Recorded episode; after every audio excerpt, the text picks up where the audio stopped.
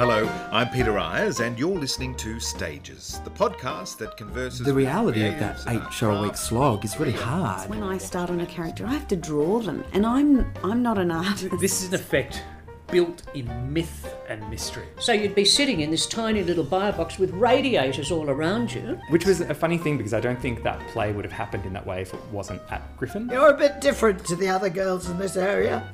Yes, I thought, yes, I am. That was the days when they could smell an actor or an, a singer and think, oh, I've got six weeks. My sisters really taught me that that I had to be versatile. This ostrich, pink ostrich feather sticking up out of my hair, out of this weed. My first career, as it were, was preparation for my second career.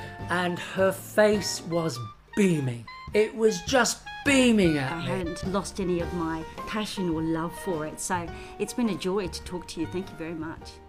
Dr. Peter Cooke is an internationally recognised performing arts educationalist, administrator, researcher, and practitioner.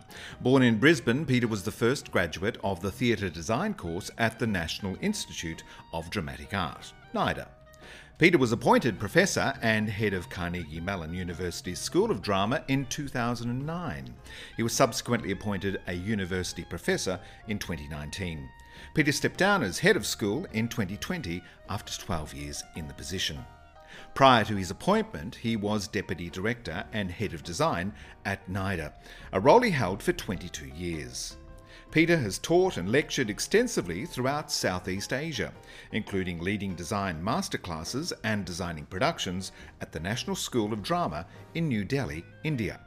Over three decades, Peter has designed some 150 productions across the disciplines of drama, opera, dance, puppetry, music theatre, television, casinos, and large scale events. It is a brilliant career creating art, guiding students, leading institutions, and ultimately serving the play. Peter Cooke, good morning. Good morning. It's nice to be with you. It's nice to be in your kitchen uh, having this conversation. Uh, Peter, as um, uh, somebody who's devoted their life to the arts, as an educator, as a practitioner, um, as somebody who's investigated it many times, why do you feel uh, the arts are so vital to a society, essential?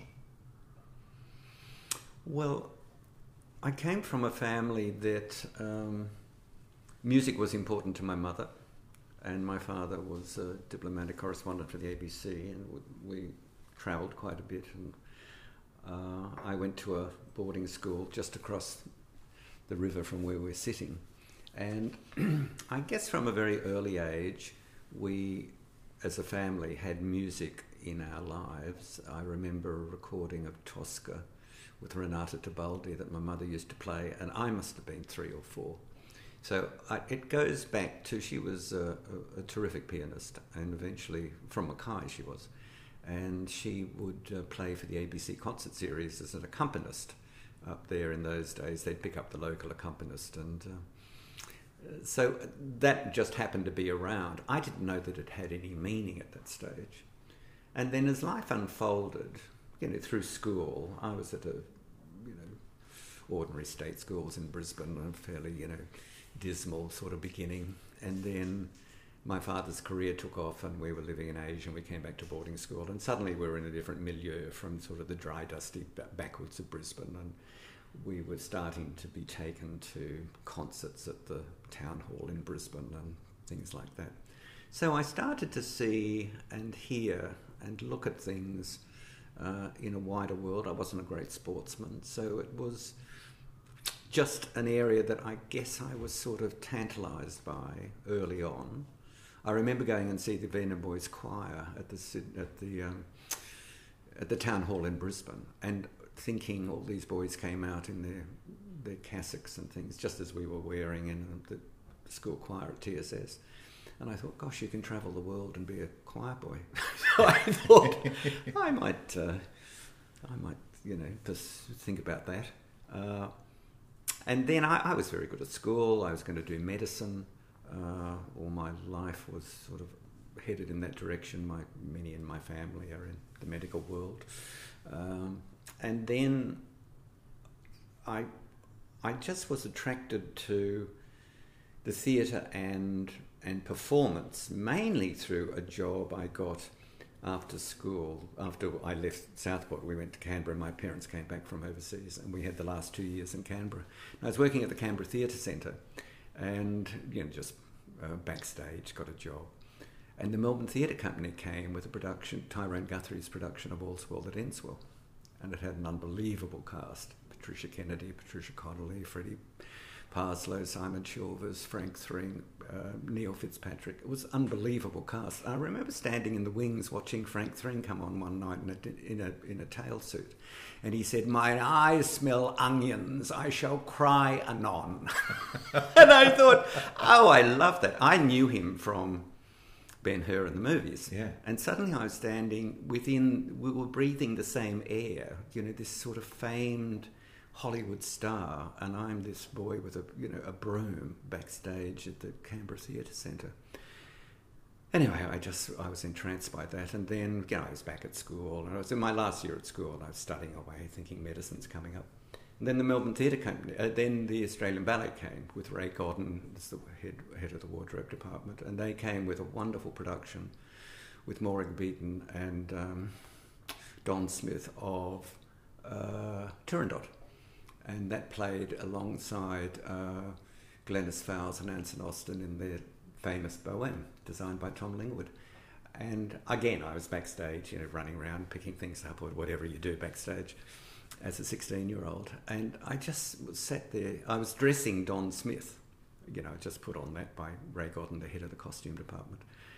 And suddenly I'm in a room with Don Smith, this world famous tenor. He's running up and down the scales because he's an absolute Aussie bloke. You know, he, there were no frills about Don whatsoever. Hey, mate, put this on now, put that on now.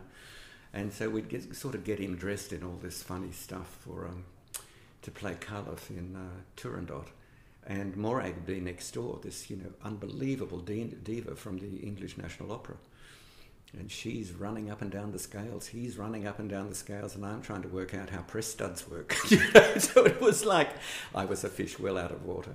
Uh, but he liked me, and I liked him, and um, I, I, just thought that this was a wonderful uh, world to sort of be in. Then I left that, and I go back to my studies and you know, try and get through the end of the year and go off to university. Then out of nowhere, Betty Drewitt, who was the head of the costume department in um, the Melbourne Theatre Company, rang me and said, "You were so great in Canberra. Would you like a job?" And I said, "No, I'm going to university to do medicine." She said, "Oh, don't do that. Come down and be in." be at the Melbourne Theatre Company. And anyway, that went backwards and forwards for a while. My parents were absolutely incensed that I would even consider I don't even know what it was, what the job was, but I just loved the idea of being with all those people. So one fateful day, I said to my mum, I'm off. And off I went. I'd finished school, I'd got my university entrance and all that, and I thought, no, I'm going to the Melbourne Theatre Company. So I got on a train. I went to Melbourne and booked into the YMCA opposite Flinders Street Station, and that's where I lived for the first three months, working as a dresser, shopper, buyer, rouseabout in the costume department of the Melbourne Theatre Company. Can you and recall I, what your wage was? Oh, it was, I mean, it might have been like $15 or something like mm. that. It was, and came in a little brown packet, you know, on each Thursday. But it was enough to, I smoked, and it was enough to um, get me through uh, the week. And eventually I moved into this wonderful, wonderful decaying house in um, Toorak, in Lansell Road and uh, owned by a fabulous woman who had no money at all, and I was paying her the pittance in rent. But we had great fun, and she loved the theatre. We'd go off together, uh, and I was working for the Melbourne Theatre Company. What I didn't know was Frank Thring lived on the corner in Road and Toorak. Anyway, he took a great shine to me when I was down there, and we became unbelievable friends. I think everybody thought we were having an affair and all that stuff, which we probably should have, but we didn't. Um, and I loved him, and he just introduced me to a wonderful world of exotica. Uh, you know, from books to art. I mean, he lived in this palace of a house called Rylands on Toorak Road, surrounded by Salvador Dali's and um, uh, you know jewels and pre-Columbian gold, and it was just like a treasure trove. It was like being in the Hermitage, a private house. And uh, anyway, he and he was great fun, and we ran around Melbourne together for, for a year and a half while I was working for the Melbourne Theatre Company. At some point, he said, "Look, you can't do this. You can't be cleaning people's shoes. It's just, you know, it's just not right. You have to go and get yourself educated." So he said, "Have you ever heard of NIDA?" And I said, "No." so he, oh, I wrote away, and I got the forms back from NIDA and said, "Oh, I think uh, I'd like, you know, I'm doing this at the Melbourne Theatre Company and so on." So, so I knew a lot about how the wardrobe worked and designers worked after a year and a half there with Kristian Fredrikson and Hugh Colman and Dick Prinz and Anne Fraser, Kim Carpenter, all these wonderful designers were there, and I was running around getting all their stuff. You know, say they want a piece of grey silk, I'd go to Buckley's and Nunn's and find a bit of grey and bring it back, and Kristian would say, "No, it's not cool enough," and I had no idea what he was talking about.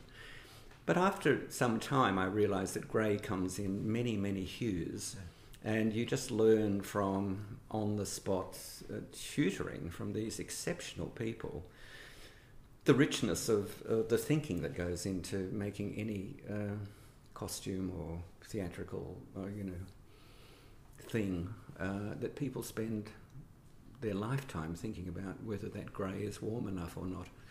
And so I loved all that. Anyway I applied for NIDA and got in.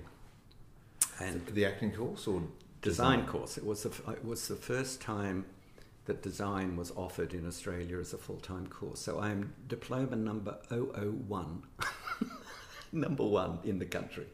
And, and, Arthur Dix running the course? Arthur had come out from London, from um, he'd come out from um, somewhere, uh, Lincoln, Lincoln uh, rep. Uh, John Clark brought him out uh, to be the head of design and there was no design course. So we were the sort of experimental bunnies in the first year. There were four of us, and uh, they who was who were your classmates? Uh, Fiona Riley, Jan Harris, and uh, Christopher Webster. Christopher went into film. Uh, Fiona became a designer and then the head of costume at NIDA, and Jan Harris unfortunately passed away early, but he was exceptionally talented. But we were guinea pigs, so you know we were doing funny classes on ecclesiastical costume. I mean, no one had any idea of how to run a design course. And the main thing was we were making clothes and making and painting all day, every day. We were making stuff and learning as we went. And Arthur was a wonderful guide in that. Uh, and now the course is fabulous. But then it was very, you know, we'd do a couple of classes and maybe some life drawing, maybe make some jewellery. But then basically we were sort of putting on shows and, and learning all the way. I've made like hundreds and hundreds of costumes in my time there. And because I'd learned how to cut and do some things at the Melbourne Theatre Company before I arrived. Those, those designers at MTC at the time, Kim Carpenter, Hugh Colman, you were talking about, where were they taught? Uh, well, the process used to be uh, so. Uh, Kristian Fredrikson was a graphic artist, and he's from New Zealand, so he had done some some of that. Uh, Hugh, I'm not sure where Hugh came from. Uh, Kim Carpenter was trained by the Motleys in London. Uh, so you had to go somewhere to be trained, and probably in an allied field like graphic art or architecture. Uh, Brian Thomson was an architect. people came from J- James Ridewood was. Um, a good friend of mine all my life. Uh, he was uh, apprenticed to Anne Fraser. And Anne, I'm not sure where she was, but I think the thing was you just got apprenticed to someone, one, not officially apprenticed, but just would work alongside somebody and learn how to do it. So in 1972, John Clark decided, who was then the head of NIDA, said, let's have a design course. And it was in that year also that the acting course, which was the Angela Punch McGregor uh, year, uh, became three-year course. And and how old's the school at this time? It's uh, it's about twenty years old. About thirty years old. 30 so years old. it celebrated its fortieth anniversary when I was working. So I graduated from at NIDA in 1974, and the school was about 30. I think it was somewhere about the 1954. It might have been founded by Tom uh, by um, uh, Philip Parsons and. Um, uh, the people at the uh, New South Wales University. And then John uh, Tom Brown was the director. John Clark was appointed as a history teacher, and then he took over, and he was there all all my life, and a wonderful, wonderful person he was too. Were you given the opportunity to design shows of your own at NIDA, mm-hmm. and what were they? So I did a production of um, the first thing I did was The Room by Harold Pinter, uh, which I had no idea what I was doing through the whole thing. Um, and Angela Punch McGregor starred in it, and it was just one of those, you know, serendipitous things that it sort of turned out all right. But I had no clue what I was doing, none whatsoever. I just thought, I'll design something. I didn't know any, I, I, had no idea of how to build a world, or that there's a theatrical landscape required, or that there's some linking between what people looked like and the world in which they inhabited. I really didn't know any of those things. I just thought, you know, costume, whatever that was, and some sort of backing. Uh, and I still got the designs uh, all these many years later. And they're, they're hopeless, but, you know, I thought they were magnificent at the time. And my mother, bless her, she would tra- travel wherever I was in Australia. She would come and see every single production I did. So she would drive overnight from Canberra, come and see these silly plays that we were doing in the corner of a room in, in terrible sheds at night, or and you know go home saying my magnificent son is in the theatre. so it was it was fun. So they came around after um, initially being horrified. Yeah, it took a while, but yeah. eventually they did. Um, but then I did John in his final my final year, which was 1974, I did a production of Oh What a Lovely War with John, and that was one of those landmark productions at NIDA where the scale of it was bigger than we'd had before. Uh, you know, wonderful orchestra, terrific, terrific cast led by again Angela Punch McGregor uh, and her year. And it was just one of those events that sort of rang a bell. Um, it was very timely. It had been on in London, and I'd been to London around about that time. My grandmother had sent me on a world tour, so I, I was I'd been in London, and I met um, I met the the author of it uh, out at Stratford East. Uh, and it was just a wonderful experience to come back. And John sent me down to Canberra to, you know, research at the National Library things that were going on in the First World War from an Australian's perspective, which is where he wanted to set it. By this time, I'd got sort of some sort of handle on the notion that you might have a world in which the play exists. And Joan Littlewood. Joan Littlewood was the uh, was the author of uh, is the author of um, uh, Oh What a Lovely War.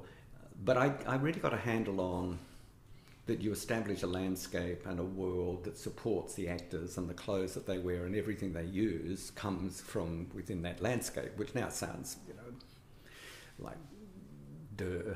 But, but it, to me, then, it was a sort of big breakthrough. So that was great. And from then, I was asked to, uh, Alan Edwards was at the Queensland Theatre Company. He was looking for a resident designer. And he asked Keith Bain, who would be good for up there. And Keith Bain, the wonderful choreographer, teacher at NIDA, suggested me. And so I was appointed before I finished NIDA uh, to the Queensland Theatre Company, where I happily worked for the first five or six years of my life. You received a Commonwealth scholarship to study at NIDA. Um, the the expense of, of tertiary training in some of these schools is quite prohibitive to prospective students. Uh, that's something that could be done a lot more, couldn't it? Um, yes, it's impossible now. So, I, yes. Um, in that time, because my family wasn't keen on me doing this whatsoever, I didn't have a great deal of support. I mean, they supported me ultimately, unbelievably, but just, you know, in my first steps, uh, I didn't have any money. But thankfully, I got this Commonwealth scholarship, and that paid me uh, to go to NIDA. But I didn't get paid for the first, I didn't get the money from the, the Commonwealth for about the first six months. So the people that I was with, uh, Lulu Pinkus, for example, and she was Yahoo Serious's wife eventually, and Fiona Riley and various of my friends, we all lived in this crappy little house in Surry Hills, and they paid all the, they paid for everything for the first six months and kept me alive. But I was seven stone, chain smoking, you know, as thin as a rake, and all we did was, you know, we'd have a few beers, nibble on a few biscuits, and that'd be it. And then we'd work all night at night. I mean, somehow we survived. Uh, but it was a lot of work and with very little money. But we're all in the same boat. I mean, nobody had any money. Yeah. That would uh, have given you uh, great empathy for students later on when you became. It does, and I've I've always, for the rest of my life, known how difficult it is, how difficult it is for families, the big decision to allow a student to follow their own path, a, child to follow the path that may be away from where the parents you know, wanted to, to, to travel. And it is a risk. I mean, it is a really, really big risk. Looking back on it, I can't imagine, you know, that I was as successful as I have been um, in such a difficult world. I would never have probably entered it if I knew just how challenging the world was. With these podcasts, um, I can access various people through Six Degrees of Separation. And, and tell me about Arthur Dix. So Arthur was a uh, he was a I would say a rep designer. So that means in in Lincoln where he was, he might be doing a play every three or four weeks, and they would be up for t- they'd be rehearsed. At night they'd be playing one play and they'd rehearse all afternoon the next play, and then there'd be a weekend changeover, and up would go the next set and the next set of costumes, and they'd start the whole process again. So he was expert at churning out one idea, get it done, have another idea, get it done, another idea. The idea of mulling around in a studio for days, thinking I have, you know, I can't find myself, or I can't find this idea, or I'm challenging, you know, I, I find this too difficult to do, was anathema to him. He just said, if you've got any idea, just get on with it, uh, because you know time's too short, and we just don't have time to muck around. And you become very efficient at at, uh, at deciding what a play might be uh, about, I mean, I didn't really know all this for years until yeah. after I left NIDA, I'd have to say. But in the, all my educational, you know, learnings and experience subsequently has told me that um, it does take a while for a student to become confident about picking up a text that they've never heard of, never know nothing about the writer, nothing about the intention of anything whatsoever, and suddenly start to interpret it through the advice and guidance of a director or whoever you're working with that might be at odds with your ideas as well. And so the notion of owning an idea you dismiss pretty quickly and you think, what is the group idea? What, what's the best idea? And the best idea might come from the milliner, it might come from the chippy, it might come from your mother talking about the play. I mean, there are many, many ways that you enter a production. Uh, and I think being alert to that and being open to that is essential.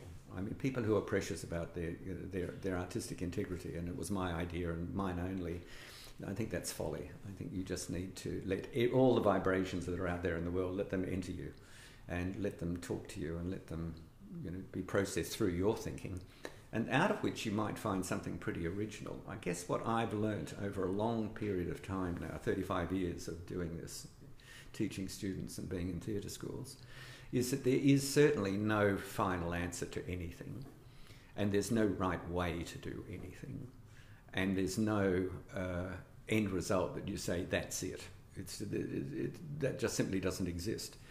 Uh, what you can do, though, is get close to something that's interesting. And sometimes you get very interesting, and sometimes you get very successful, and sometimes you get miles away from it and bomb. Uh, but so long as you're putting all the hard work into it and thinking, carefully about it and why you're making decisions, I think all of that's okay. You're being guided by many people at NIDA, and of course, collaboration is an essential part of um, being a practitioner. As you enter the industry, though, you're, you're expected to collaborate with professionals. Many have been in the industry for, for a long time. Uh, that can be intimidating, I guess. And, and how do you get through that? It's enormously intimidating. So, while I was at NIDA, I was lucky enough to um, design two operas one for John Tasker and one for Norman Ayrton. Norman Ayrton directed Joan Sutherland in her first Alcina at Covent Garden, and John Tasker was the director of, amongst other things, Boys in the Band and a lot of very successful Australian uh, productions. And they were both famous people. And I'm 22 year old novice out of school, and I'm asked to do these two operas.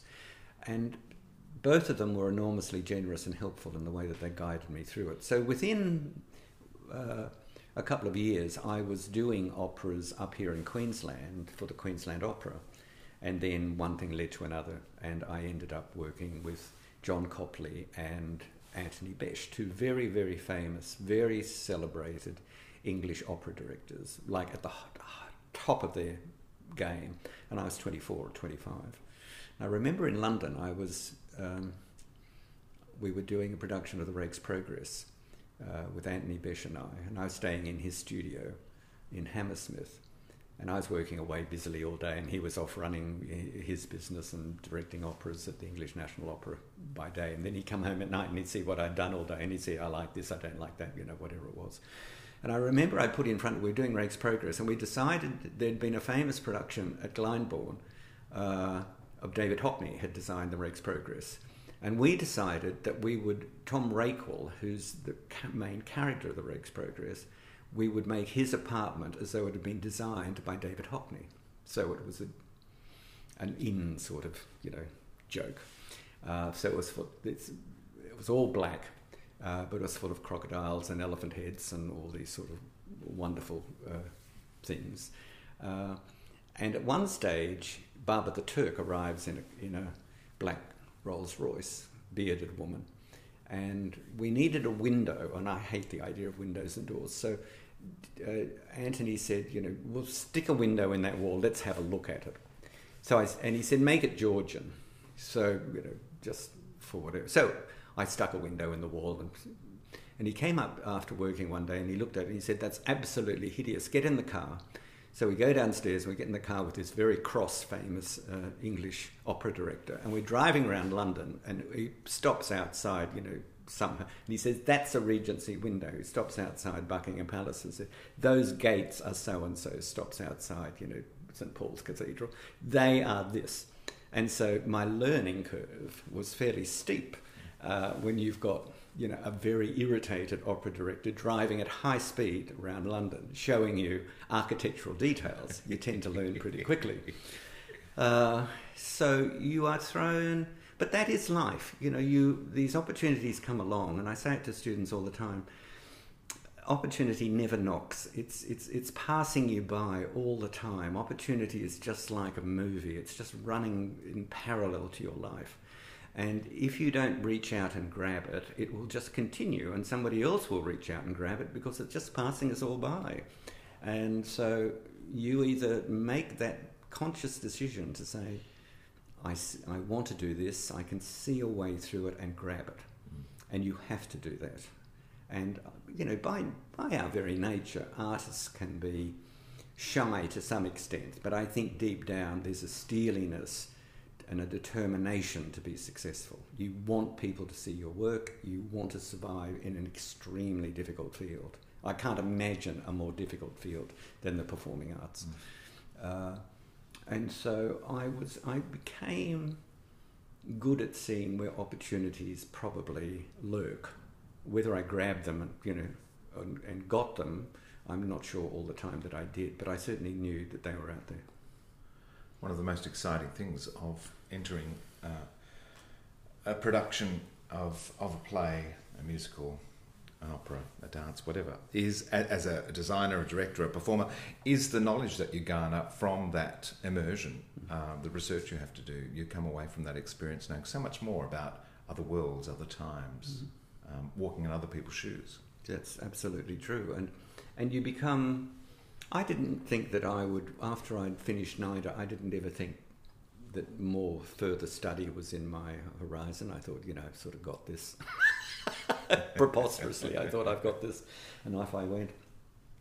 And as you say, each time you open a script or a libretto or you know a, a text of some kind that you've got to interpret, whether it's you know, large scale or small scale, you are in another landscape.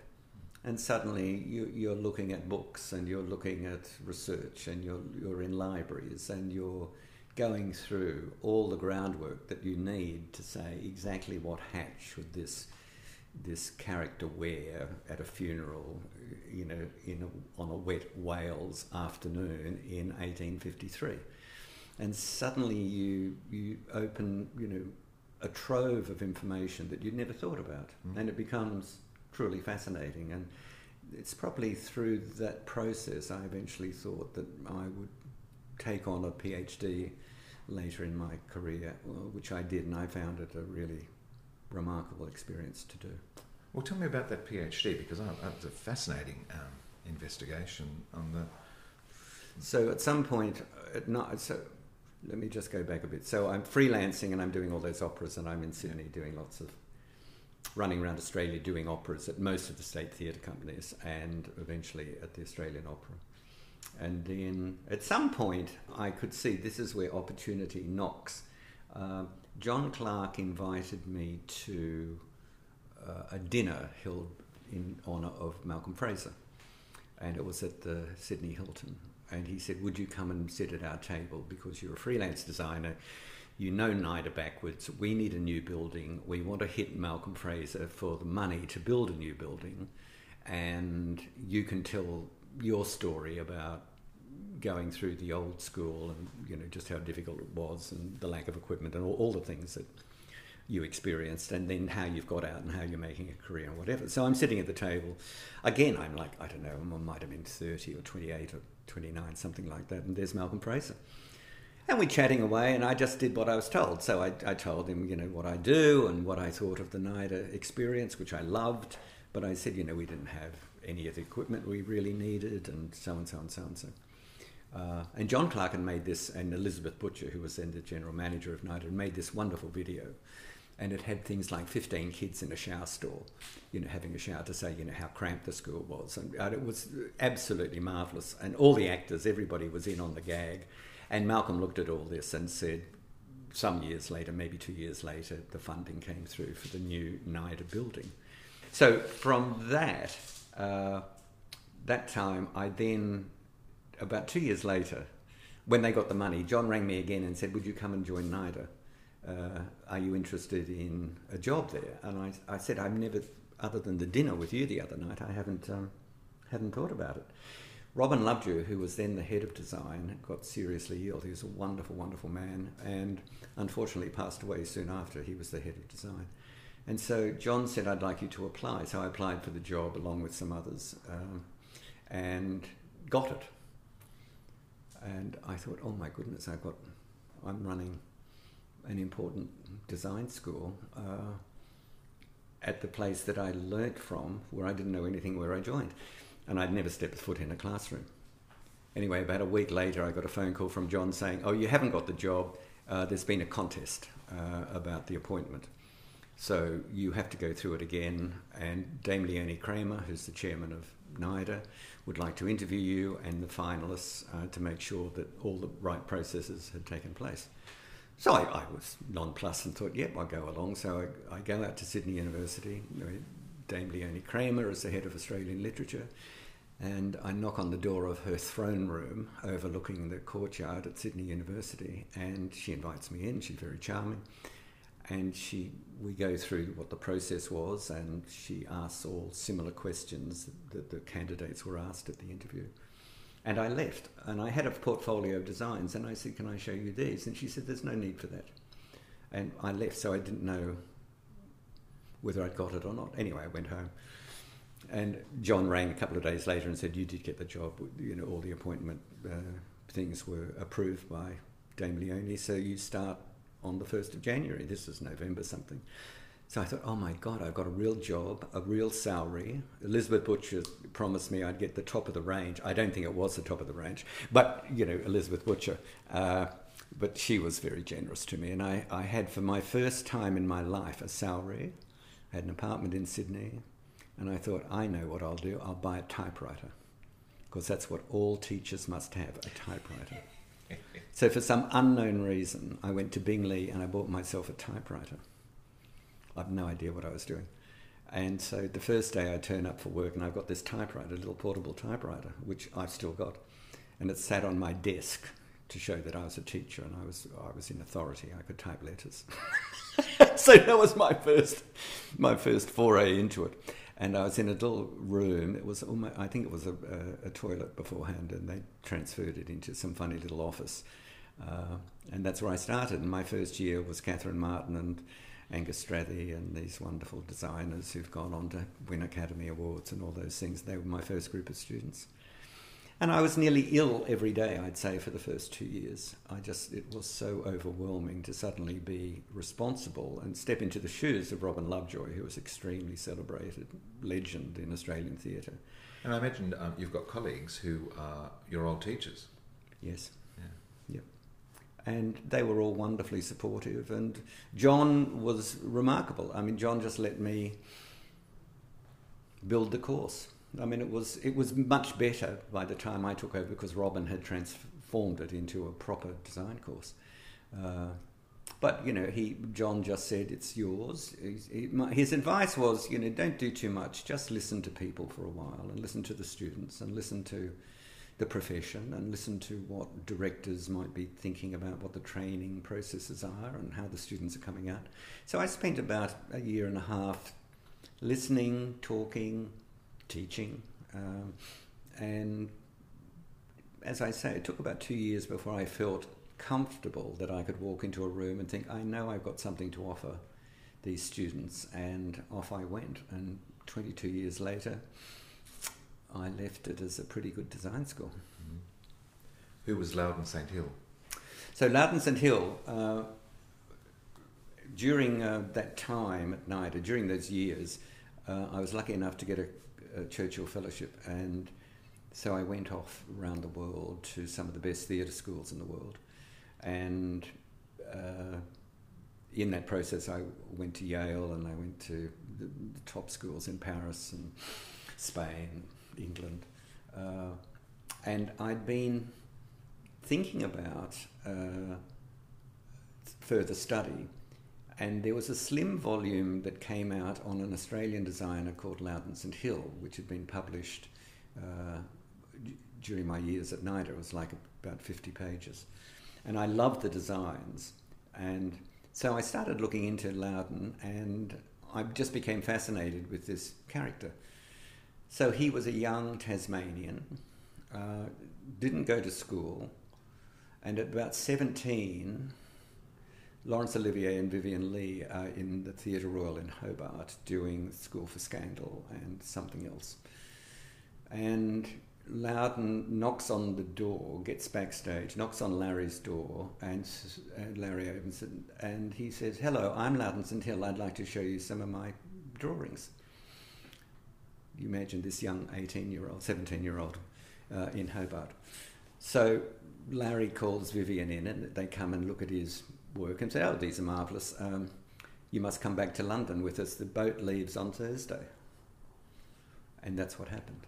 So Loudon jumps on a boat with Laurence Olivier and the, the, whole company, you know, the people they're touring the world with, and goes back to London at 17. Uh, and within a year, two years in London, he is he has an exhibition of portraits in the foyer of Covent Garden.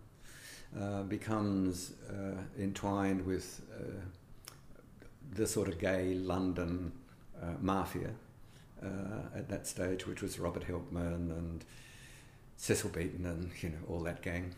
And he was a very attractive, beautiful young man, and he became a very celebrated designer in London in a time when you know it's just after the war, and so he's there's an austerity around, and he's bringing this sort of antipodean colour and magic back to the theatre uh, that had been go, going through pretty austere years during the during the war, and so suddenly I'm looking at his work and thinking, is there an innate Australianness that this man, who never came back to Australia when he left, you know, at 16, he never ever came back again. Uh, but was it infused osmotically into him that there is a world that, that he can pull on and pull out of himself and put on paper, no matter what the work?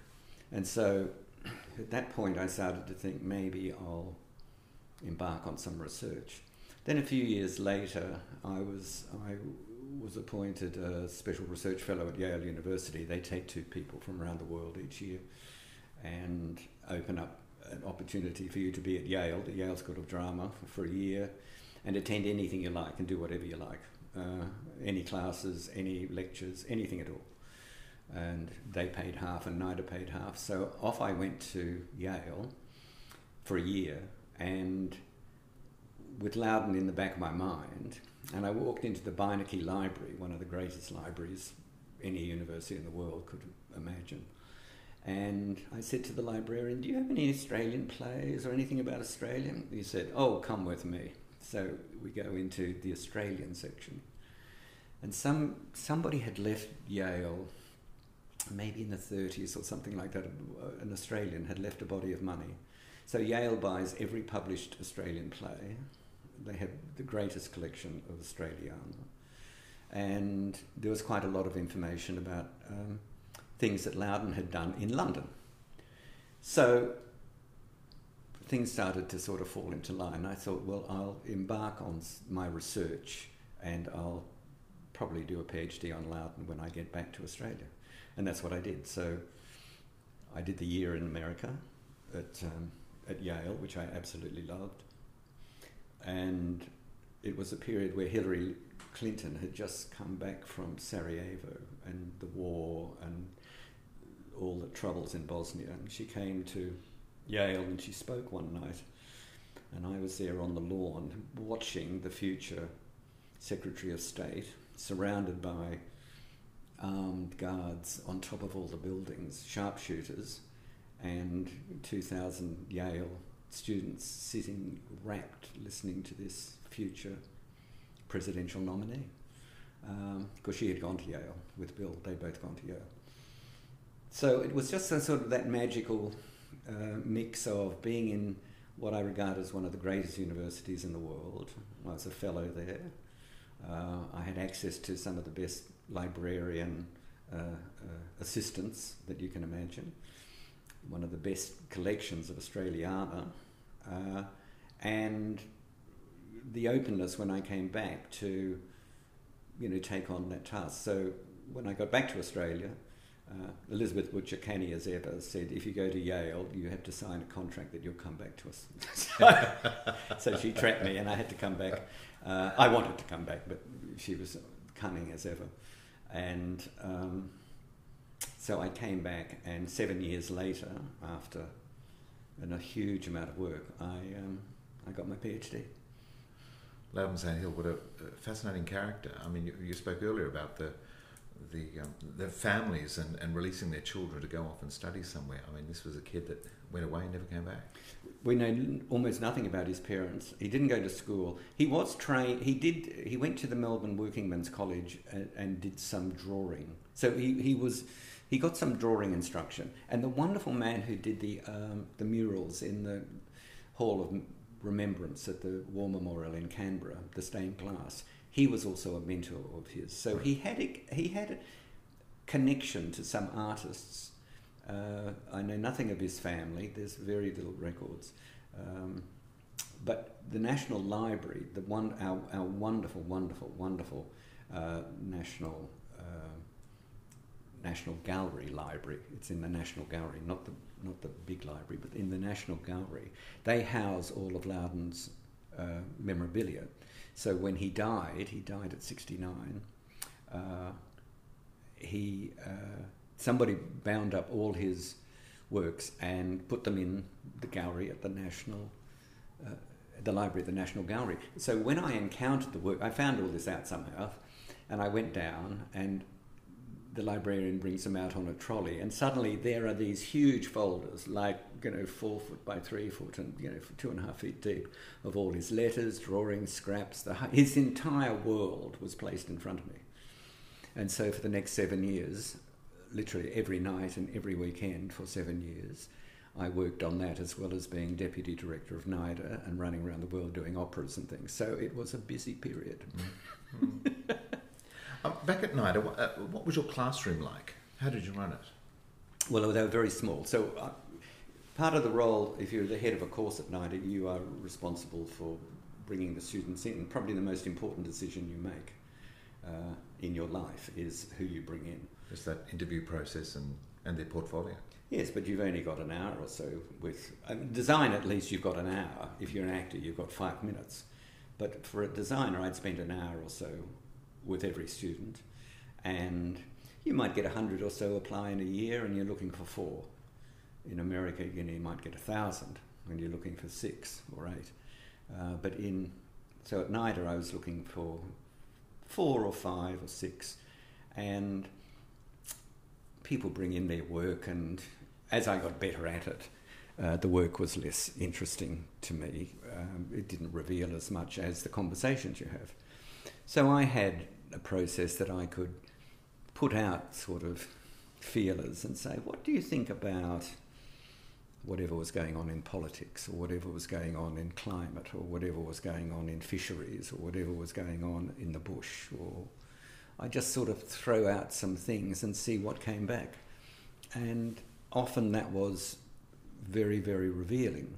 I mean, you can tell from their design work whether they can draw and whether they can put any idea down, but that's meaningless about design, really. I mean, it's, it's how you think that's important. You can learn most things about how to get an idea down on paper, but it's very difficult to learn to think um, and to get people to think deeply and richly uh, takes a great deal of skill. So it's often just offering something out and saying, well, you know, I saw something the other day and this happened. What do you think of that? And given their response back, you get some sense of how they're interpreting the world, which is important. I always saw it as not a it's not a decorative art, so I wasn't interested in anybody who decorates. I was interested in people who, I mean, they can be very decorative, and some of them can do the most spectacular decorative work. Uh, but in in the conversations you have, you want to get to the heart of what the piece might be about. So, while the end result might be fabulously exotic, it's still telling a very pertinent, accurate, you know, linear story of some kind. Um, that you want the, you want the student to be able to reveal to you during the interview of some kind. So you're, you're looking at very, very rough clay. Are you able to, in that hour, are you able to assess what their resilience and, and perseverance might be? Well, I must have, because in the 22 years at NIDA, I had almost nobody left. Right. I mean, they left That's out of something. illness, they left out of family concerns, but almost nobody left, other than if they were just, you know, it just was not going to work out. I would say that the success rate was like 98%. People would stay for the three years. So they, they must have, um, and they adapt to it, as I did as a student. You've no idea the first day, you're all excited, and the next day you're bewildered because people are asking questions that you've got no idea what the answer could be.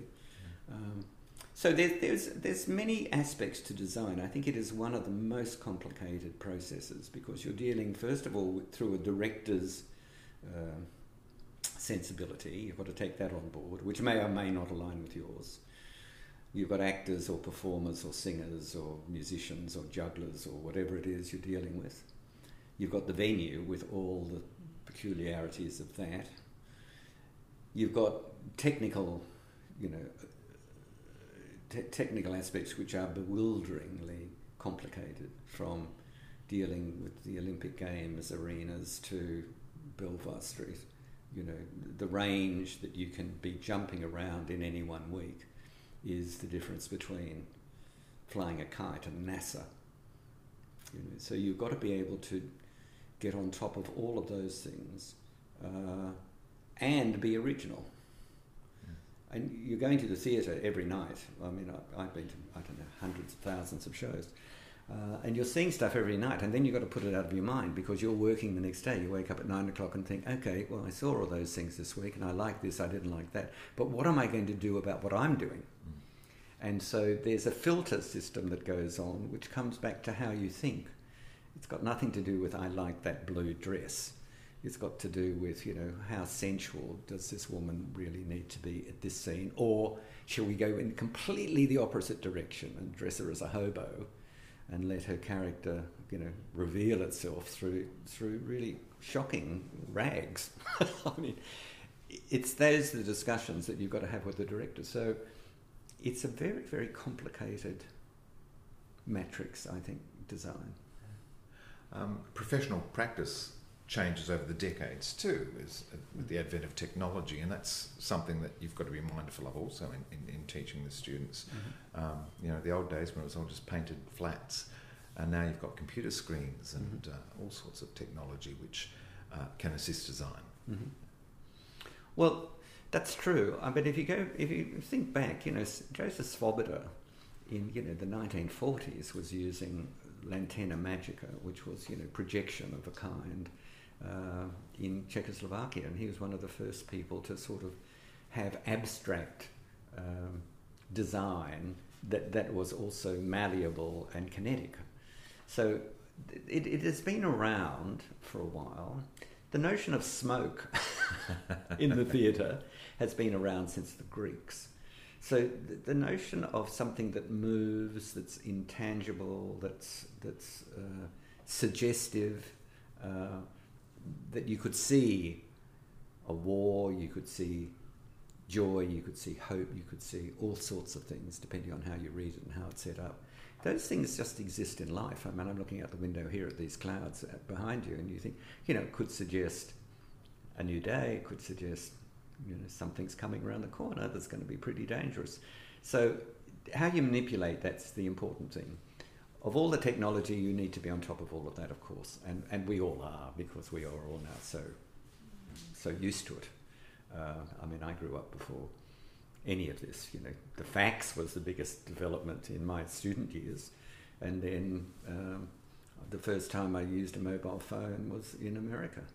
Uh, so it was, you know, that all those things have happened in my, my now everybody. Uh, is connected. Everybody has access to exactly the same things. Doesn't matter whether you're in Africa, whether you're in India, whether you're in Pittsburgh. We all have access to everything. So it becomes more and more important that you're clear about the direction that you're heading for you and the director or the, or the creative team. And I keep saying the director, but by that I also include the sound designer, media designer, all the other designers that are now involved in the collaboration. When I first started, it was really the director and the designer were all important. Now you might have a dozen people around the table who are all equally important and all deserve exactly the same space. I mean, I remember when choreographers first started being uh, credited, and then the music director gets credited, and now uh, the media designer gets credited, and you know that will just go on and on. They're all at the table on that. They're all at the table, Yeah, yeah. and and increasingly at, at, at group meetings. Uh, so when I was running the schools that I ran, I wanted everybody to be around the table at the same time. So I would always, uh, I'd be at every. I mean, I, I used to drive them insane, but I'd be at every meeting. Uh, or eavesdropping at meetings and thinking, you know, what are they? Are they heading in the right direction? Do they need a nudge? Do they need this? What do they need? Um, I remember when I was appointed uh, after NIDA, I went to America, and the American system is a year long process to be appointed. And the final thing is you do a presentation to the whole university where the drama school was located. And that's in a big theatre, and there's a thousand people. And then there's, so you present your work, and then people Q and A. And I remember when I was, went to America, my last job was at Carnegie Mellon in Pittsburgh. Uh, a student stood up and said, "What do you think about failure?" At, at the quest, at the Q and A, and I said, "Well, we all fail. I mean, that is just part of, of life. That we're all heading in some direction, but the wheels tend to fall off at some point." And from failure, we learn. And well, yes, uh, yes, and get hurt and damaged, and and resilience can can help. Uh, or you give in, or you turn the page and think, well, that was a disaster. I must think more carefully about this. Uh, but I think the aim is not to fail. And I think if you get it in your mind that it's just perfectly okay to be a mess, uh, you're not going to go far. But if you know that in the process of travelling, you probably will get in a mess, how you get out of that is just as equally important as how you got into it. And knowing those things will probably keep you alive longer than just saying it's okay to fail. So there's a long way to answer Yeah, that, yeah, yeah, that, of uh, that young girl's question, but I knew,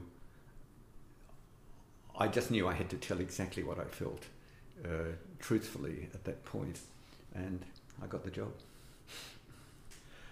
Culturally, was that very different to Australian schools? Mm, mm, it is. And how? Obviously, the, their syllabus, the Well, first of all, I'd been at NIDA for 22 years. So when I, when I finished, uh, I thought I wanted to run NIDA and I didn't get the job. So did that smart? Did that yeah, hurt? yeah. yeah, sure. Yeah, I thought I was ideally suited for it, and I still think that to this day. Yeah, fair enough. Um, and I was a runner-up twice, um, so I was certainly in the mix. Uh, they can make their decisions they make, and that's absolutely fine. And I enter into it with full knowledge that that's the case. But I think you still have to um, uh, you still have to stand up for yourself and think, you know, I had plenty to offer. It didn't work there, so I was taken to America, to the second best, third best school in America. It suited me fine. But I went to America not knowing a single person other than the librarian and a few people at Yale. And so to land one of the best theatre schools in America, uh, well funded at a very prestigious university with a huge track record. It's the oldest degree giving uh, drama school in America, Carnegie Mellon, and it's been there for 104 years when I arrived. So it was older than Yale by 50 years. So it's a very prestigious job to have got. I didn't really know all this when I got it, but I do now. Uh, Were you looking further afield at the time that you were applying for I, the I- NIDA leadership? No, I thought I'd play golf. Right. So I finished NIDA and I thought, well, that's probably it. I've had the best job in the country and I didn't get the next best job. Yeah. So I think I'm done. I'll do a bit of tea, or I don't know what I'll do. I'll do a bit of design and just sort of fart around. And I, I play golf. So I went and played golf for a week. And I remember I was at Moore Park. I remember there, I was, I was just playing out there by myself one afternoon. I thought, well, I can't do this. I mean, this is just, this is hopeless. So I went home and I, I went on to Arts Hub or something and I looked up and said, what's around? And there were um, half a dozen jobs going. Ballarat, Queensland, somewhere, somewhere, somewhere. And so I applied for them all, and there was one in Singapore. And so I applied for all of those, and uh, I got shortlisted. So I was sort of encouraged. I thought, oh, maybe, maybe there is life after NIDA. Anyway, NIDA, uh, Singapore at La Salle, a very, very good school up there, uh, asked me to come up and be interviewed for a job not running the theatre design area, the theatre uh, area. Aubrey Mellor was running that. They wanted somebody to look after architecture, music, fashion, and all of those things, which I would have loved because all those wild um, kids up there, you know, with purple hair and you know needles through their nose and all. It, it would, when I walked around the school, I thought this is adorable. I love this, and I loved the students. I could see it would be a fascinating place to be. At the same time, I'd been approached by the Americans because we had a study abroad uh, relationship with Carnegie Mellon. So we had students from there come out to us for the, a decade or so. So they were looking for a new head. And so they contacted me and said, Are you even interested in coming to America? And I thought, I, I have no chance whatsoever of going to America. I said, Yes, I'd love to. and so that went on for a while. And then I got both. And so I had to make a choice between one and the other. So eventually I decided that America was a much bigger uh, canvas and that I'd probably enjoy it And a, great deal. So carried much more prestige too. Yes, I wasn't sort of. I didn't really know that then. I, I just I was looking for experiences. You know, I, lo- I just loved that there was a great big world in America of you know music and opera and theatre and film and all of those things, uh, which is not the case in Singapore. So I I moved to America, where I didn't know a single soul, and I flew over three times in in a month uh, to be interviewed, and the process takes a year uh, you know backwards and forwards and headhunters and all that sort of stuff. And finally, I got the job, and I arrived and turned up day one, and we're appointing new faculty. That was my very first day. I walked in, and it was interviewing new staff to be the lighting designers, uh, teaching at the school. I knew nobody, and then within a month, the head of writing, playwriting, uh, dropped dead in the street in New York. We were there visiting, doing something and he was walking down some avenue and just literally dropped on the footpath. So in the first month, not knowing a single soul, I had to find a head of directing overnight because we had all these paying students who needed master students who needed teaching, and so it was ordeal by fire. Uh, the first, the first little while there, and it remained like that for a while because you know a lot of people, faculty, and you know, what's this Australian doing over here, telling us what to do? And possibly some faculty who had applied for the job, maybe. Or, Of course. Yeah. Of course, just like I had at NIDA, so it was sort of sweet revenge. but I, but you get over things, you know. I, I'm, and I'm now at a point where I thought I've been away from America now for two years, and I was there for twelve years at the school. And there's a new, there's new management, there's new people, there's all new stuff, and I think that that's great. I, you know, people say it, it's varied in a certain way. Well, that's bound to happen. And we've had our time, and we had a great time. Now it's the next group time to do it. Because when you hang on to these jobs, I was at NIDA for 22 years. So for 22 years, nobody in Australia had a look in on that job, which is a long time to hang on to something. Yeah. Generational change is inevitable, isn't Inevitable. it? And, and important, not only from the staff, but, but the students also change. And I think most things there's a rocky there's a rocky period that follows change. I mean, you come in with all the expectations, thinking, "Oh, here's this new broom," and, and suddenly the person does something. and You think, "Oh, he made a terrible decision." So I think all change comes with uncertainty, hmm. and that uncertainty can lead people to think much more clearly about their role, and much more clearly about the direction of the institution, because suddenly you're challenging things, uh, and somebody's knocking on the door saying each day, "What was that I saw last night?" and where were you? Or who's guiding this? Or how's this student supposed to cope when you're not here? Or you're off doing a lovely play somewhere and the students are left alone in their studio. So the American system is you get into a job, you get tenured. I was a tenured professor, which means for life. For life. You get paid for life. Uh, only, only, you know, the king, the pope, and tenured professors get paid for life uh, so long as you hold your tenure. And it's very difficult to get rid of tenure. So if somebody's against you, tenure protects you. Do you have to return for a visit every so often? I'm, t- I'm emeritus, Right. no, but uh, but they look after all my all my business. Uh, Right. And if I'm back in America, I get an office and I get people. Um, so the process, so you know, there, there's this precious thing in America called tenure, and of course, once you have tenure, then it's the best amongst equals. So I can say to somebody, I think we could be doing, you know, more uh, plays by Mexican writers, and you know, the head of writing might say, "Well, I don't like that at all." In which case, nothing will happen Right. Because they're tenured. You can't get rid of them. You can't Yeah. do anything. So the whole process has to be negotiation. Yeah. Uh, John Clark could say whatever he liked at night, and we'd all jump to attention. Um, he, he never did that, I might add. Uh, so the process in America was much more uh, democratic in a certain degree, where you had to get people on board the whole time to move something forward.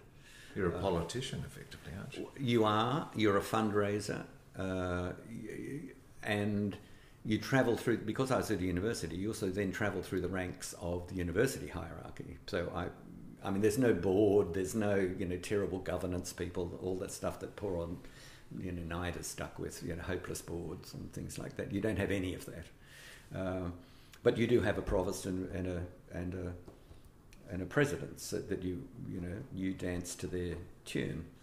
And I was blessed to have wonderful three presidents in my time and four provosts all of whom were wonderful. Um and they could see that the school was heading in a good direction. If you were not heading in the right direction and applications tell you very quickly in America whether you're doing well or not. You know it's no use talking about it they just go down and say how many applicants you've got? How many people are paying for this? And you know very quickly uh, where you're at. So our applications doubled. Um, they're paying a fortune. You know they're paying a huge amount of money like 70,000 plus US a year a year To study. for study for four years you know and there's all sorts of financial aid if you if you're in need but you know if you're an average sort of middle class family you're paying through the nose for education. And that's un- undergraduate. Then there's graduate study then there's phd if that's your trajectory. So you know we know what the salaries in the theatre are and it's all very well to say you know the top top 0.1% are, are earning a fortune. There's a lot of people in the middle who are doing well because there's a huge educational scene in America. Huge. Two and a half thousand places you can study to be in the theatre in America. In Australia, there's probably about 20. Yeah. But there's two and a half thousand in America, all of whom have design departments, theatre seasons, you know, plays, kids wanting to be in shows, designers being employed. So there's not only the professional theatre and film and television, there's the educational theatre scene, which sucks up a huge number of graduates. A huge number of graduates. And most professionals that I knew, top professionals on Broadway, also have an adjunct position at a university, which pays their healthcare. and health coverage and all of those things, which you have to have in America. So it's a complicated situation, um, but it's a huge scene. The states appreciate their arts more, do you think, than Australia? Then perhaps is that? Yeah, I, the I, difference? yes, I, th- I think absolutely. I mean, every single. I was in Pittsburgh, okay, which is a you know a post-industrial town like Port Kembla, Yeah. but now it's been completely rebuilt and re-energized through medicine, uh, autonomous vehicles, and education. So there's a huge uh, fly-in, fly-out medical uh, facility like the Mayo Clinic. There's five top universities, and it's the home of IT in the Midwest. So all the bright kids who are coming out of Stanford and everywhere end up in, you know, either out in the West Coast or they come to Pittsburgh for all the um, the tech, high tech stuff. So in that town, there was five theatre companies, non-stop. There's a very fine opera company, a very good ballet company, one of the best symphony orchestras in America, uh, the Pittsburgh Symphony, with, uh, is there. Because it was a very wealthy city in the 19th century, because of Andrew Mellon uh, and Andrew Mellon and Carnegie, uh, Andrew Carnegie, they built huge and wonderful public facilities. So the libraries, the music hall, the first Carnegie, Carnegie Hall is in Pittsburgh. Uh, Andrew Carnegie built a library, in, like every city in America, uh, out of his trillions. So it's got wonderful facilities. It's got the oldest and largest art um, biennale in America. International is called the uh, Pittsburgh International. So it has this wonderful, uh, vibrant, vibrant, vibrant, vibrant uh, life. And then within every university, you've got these drama departments doing, you know, 15 productions a year. We did 22 productions a year. Wow. 22. Full every night. Full. And huge productions of, you know, every musical you've ever heard of, and plays and Well, that alone would keep you out every night watching theatre. it, well, it did because we had an opera school, we had uh, you know a concert series, we had all those things. So that's at every university. So you go to Princeton, you go to Harvard, you go to Yale. They just have this ongoing, endless you know cycle of performances going on for for the locals and the university. So you're a student at university. You're doing chemical engineering, but you're going to see the Carnegie School of Drama, you know, production of Sweeney Todd, you know, or whatever's on that night. So there is a huge, uh, a huge uh, audience uh, available at the universities and, and the local centres, but the universities also provide this. Um, we ran a school and we ran an art centre, you know, combined. Yeah. NIDA does the same, Yeah. but NIDA doesn't do as many productions. We did 22 a year. NIDA, I think, is doing about 10. Peter, just to finish off, can we remember John Krummel? John Krummel. I met him when he was a student. No, when he was appearing at the Old Tote, and he was in Love for Love. And I was a student at NIDA, and I remember coming into the old uh, old Old Tote Theatre, which was on Anzac Parade, which now underneath where the new NIDA building sits. We were watching. Uh, it was a matinee, and we used to get free tickets to the Old Tote. So my gang were all sitting watching this show. And John comes out and he's playing this wonderful dandy, you know, with wigs and cuffs and attitude and poncing around the stage and being complete delight. And something happened. Allan Lees designed this huge production and the set ground to a halt and so it just stopped. And John, never to miss a trick, just sort of walked down stage, plonked himself on the front of the stage and sang Over the Rainbow. that was my first experience of him. And then we met up in Queensland where he was appointed deputy director, assistant director to Alan Edwards, and I did a dozen productions with him over time. He was a mercurial, exotic, difficult, challenging, provocative, uh, enigmatic, you know, mysterious talent that was driven, utterly driven by the notion of performance.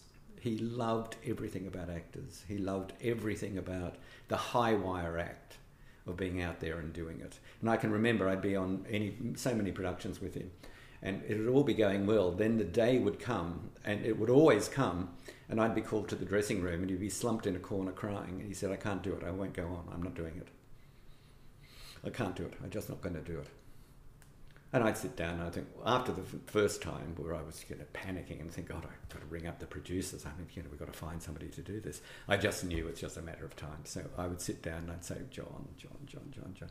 And we'd go through this whole process of, do you think I can, or maybe I can, or maybe I should? Are, are people waiting? Are there people out there? and so we would go through that process. So I adored him. He was a wonderful character.